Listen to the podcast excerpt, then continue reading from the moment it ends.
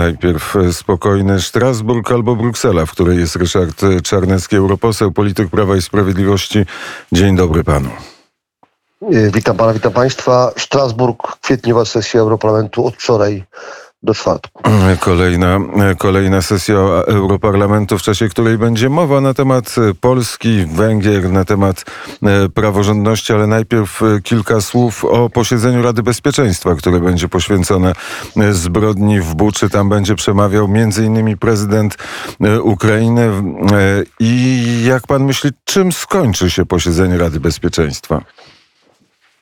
No myślę, że to, co stało się w Buczy, skądinąd, o czym w polskich mediach się nie mówi, przynajmniej ja nie widziałem, e, to pierwsze miasto na Ukrainie, które e, podjęło decyzję e, sześć lat temu o tym, że jedna z ulic będzie nosiła miano prezydenta Rzeczpospolitej Polskiej Lecha Kaczyńskiego, jak się stało. Um, to, co się stało w Buczy, jest e, e, tak wielkim szokiem, zwłaszcza dla opinii Zachodu, że my w Polsce widzieliśmy, czym jest Rosja. O tym pisali nie tylko politolodzy, ale 200 lat temu pisali polscy poeci jak e, Adam Mickiewicz. Mm, natomiast dla naszych partnerów w Zachodzie jest to tak wielki szok, że myślę, że mm, jest to moment, w którym nastąpi zagęszczenie sankcji wobec Federacji Rosyjskiej, uszczelnienie systemu sankcji e, i przejście do sankcji poważniejszych. Oczywiście mm, to jest taki moment, kiedy już parę dni temu wydawało się, że Zachód zaczyna przyzwyczajać się do tej wojny. E, moment bardzo niebezpieczny dla Ukrainy. No teraz e, po tym, co stało się w Buczy, po, tym, po tych odkryciach tej, tego, tej tragedii, e, no myślę, że Zachód nie ma innego wyjścia, tylko jednak prowadzić ostrzejsze sankcje, a posiedzenie Bezpieczeństwa Narodowego jest, jak rozumiem, e, odpowiedzią też na to, co się dzieje. Ale czy Rada Bezpieczeństwa jako organ ONZ-u ma taki najwyższy organ ONZ-u mo, może coś e, postanowić, może nie wiem, wykluczyć Rosję, e, dać Rosji czerwoną kartkę, odebrać Rosji e, weto, jeśli chodzi o decyzję Rady Bezpieczeństwa, czy to jest ciało bezradne, w której Rosjanie przedstawią swoje argumenty, pan prezydent Ukrainy, pan Zełęński powie to, co powie, ktoś pokaże jakieś zdjęcia, Rada oburzy się, rozejdzie i wszystko zostanie po staremu? No, sam fakt wystąpienia mm, i to, że ono będzie jednak e, właśnie tam e, będzie miało znaczenie. E, oczywiście fakt, że Rosja jest jednym z pięciu stałych członków Rady Bezpieczeństwa obok USA, E, Wielkiej Brytanii, Francji i Chin jest e, hamulcem dla e, konkretnych działań przeciwko Rosji, chociaż ta organizacja ma tyle znaczenie, że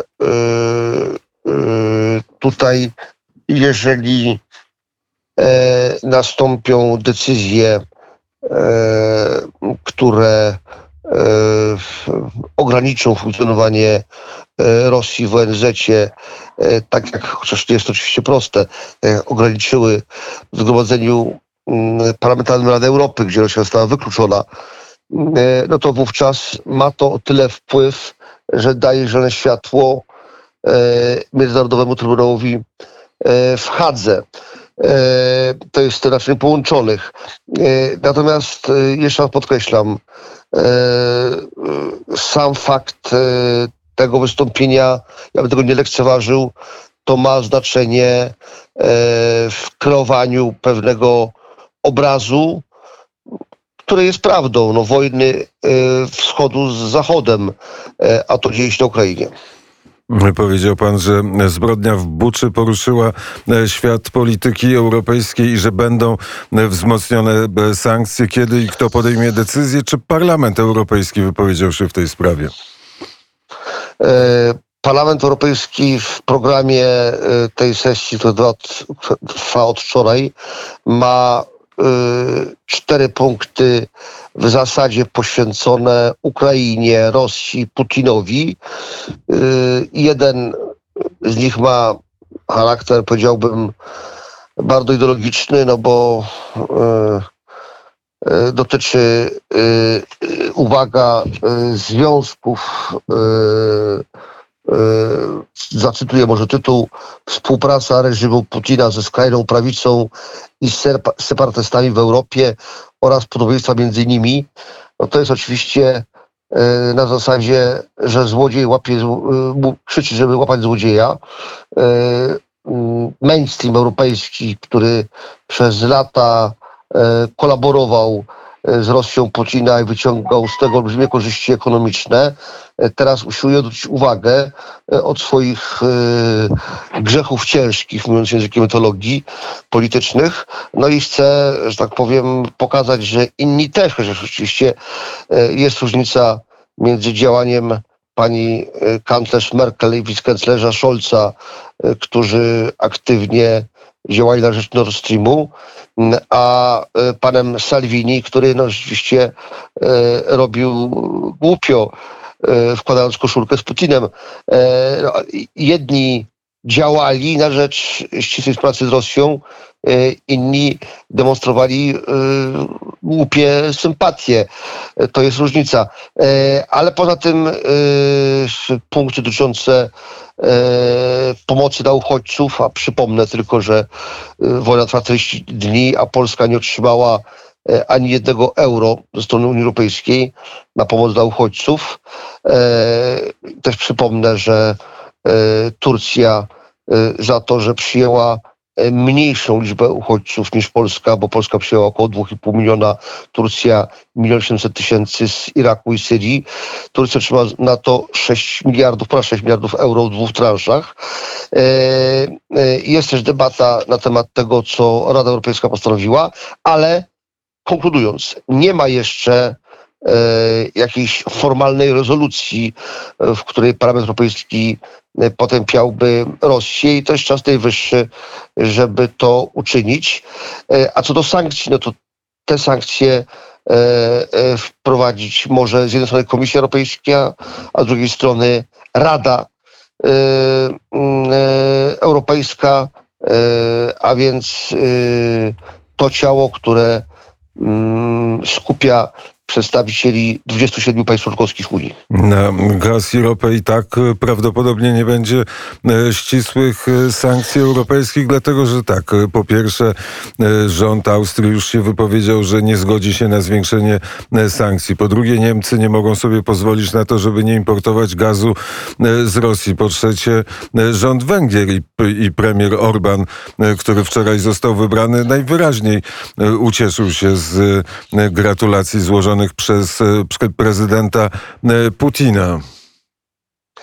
E, no tutaj przy tym szacunku dla Madziarów bardzo cenię ten naród.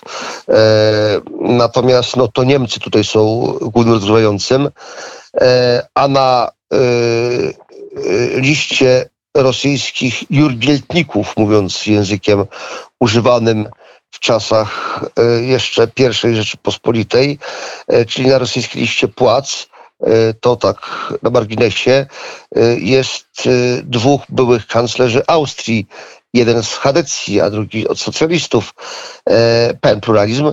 Jest też oczywiście gromadka polityków niemieckich z kanclerzem od socjalistów, panem Schröderem, e, więc e, Rosja tutaj te swoje lobby kupowała, to jest dobre określenie, przez wiele, wiele lat. Y, Są tam też politycy z krajów, których pan nie wymienił. Na przykład była prezydent Finlandii, był premier Finlandii, był premier Francji. Y, I myślę, że szereg krajów dzisiaj nie wypada im po prostu y, nie zareagować na to, co stało się w Buczy, nie tylko w Buczy, w Mariupolu także. Mm, No ale e, czekają na pierwszą lepszą chwilę powrotu do normalności w cudzysłowie, e, żeby e, był biznes as usual, żeby był biznes jak zawsze. Mm, ale i co myślę w, też, takim, że- co w takim wypadku oznacza słowo e, normalność? E, Ludzie są zamordowani, e, miasta są zniszczone, infrastruktura jest zniszczona, e, wojna trwa 40 dni. To jaka normalność i o jakiej normalności E, mogą Myślę, myśleć? że, że część elit zachodnich tego głośno nie powie, e, ale za kilka tygodni, e, kiedy już e, e, obuczy wszystko, wszyscy powiedzą, e, te elity stwierdzą, że trzeba jednak się dogadać. Oczywiście po to, żeby nie było więcej ofiar w takim zbożnym celu, e, trzeba wymusić e, e, zawarcie pokoju, e, w stronie jakiejś linii demark- demarkacyjnej, e, e, wymusić zgodę ukraińską na to, żeby się pogodzili, e, no może nie formalnie, ale, ale e, przynajmniej na jakiś czas, faktycznie z e, zaborem części terytoriów. No na pewno takie lobby pokojowe, też powiem w cudzysłowie, e, będzie w Europie Zachodniej, no po to, żeby e, wreszcie można było znowu handlować z rynkiem, który ma 150 milionów konsumentów, czyli z rynkiem rosyjskim. Chociaż prezydent Niemiec przyznał się do tego, że popełnił błąd lobbując za Nord Stream 2, to przynajmniej takie osiągnięcia sprawy polskie w Parlamencie Europejskim. Po raz kolejny wstaną posłowie z lewa, ze środka sprawa i powiedzą Polska, kraj niepraworządny, powinien podlegać sankcjom. Nie dajmy tej Polsce pieniędzy. Trudno, przyjmuje tych uchodźców, ale cóż nas to obchodzi. W końcu e, należy trzymać ją na ławie oskarżonych. Tak będzie? E, Tak będzie, przy czym dla mnie jest to pewnej schizofrenii politycznej, no bo we wtorek, dzisiaj, e, pewnie usłyszymy w Parlamencie Europejskim niedługo, bo debata zaczyna się o godzinie 9, potrwa 2,5 godziny, usłyszymy peany. Usłyszymy na cześć Polski, usłyszymy podziękowania, usłyszymy słowa zachwytu, brawa wobec e, e, dzielnych Polaków, którzy przyjęli 2,5 miliona Ukraińców. Ale to, E, są ci, ale to są ci Polacy od Donalda Tuska przecież.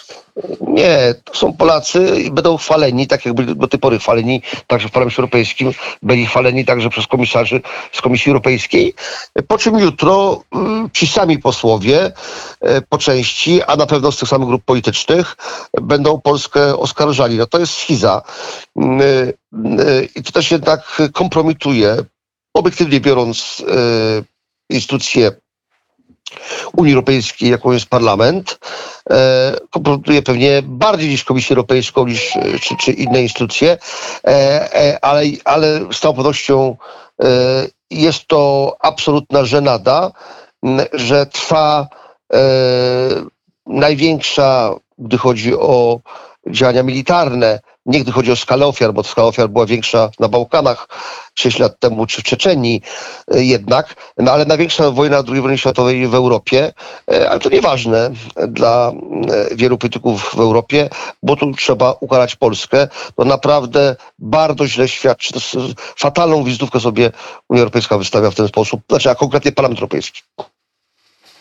No i w tej e, schizie, jak pan poseł e, powiedział, b- żyjemy i żyć będziemy. Bardzo serdecznie dziękuję za rozmowę. E, Dziękuję za zaproszenie, kłaniam się, ze Strasburga.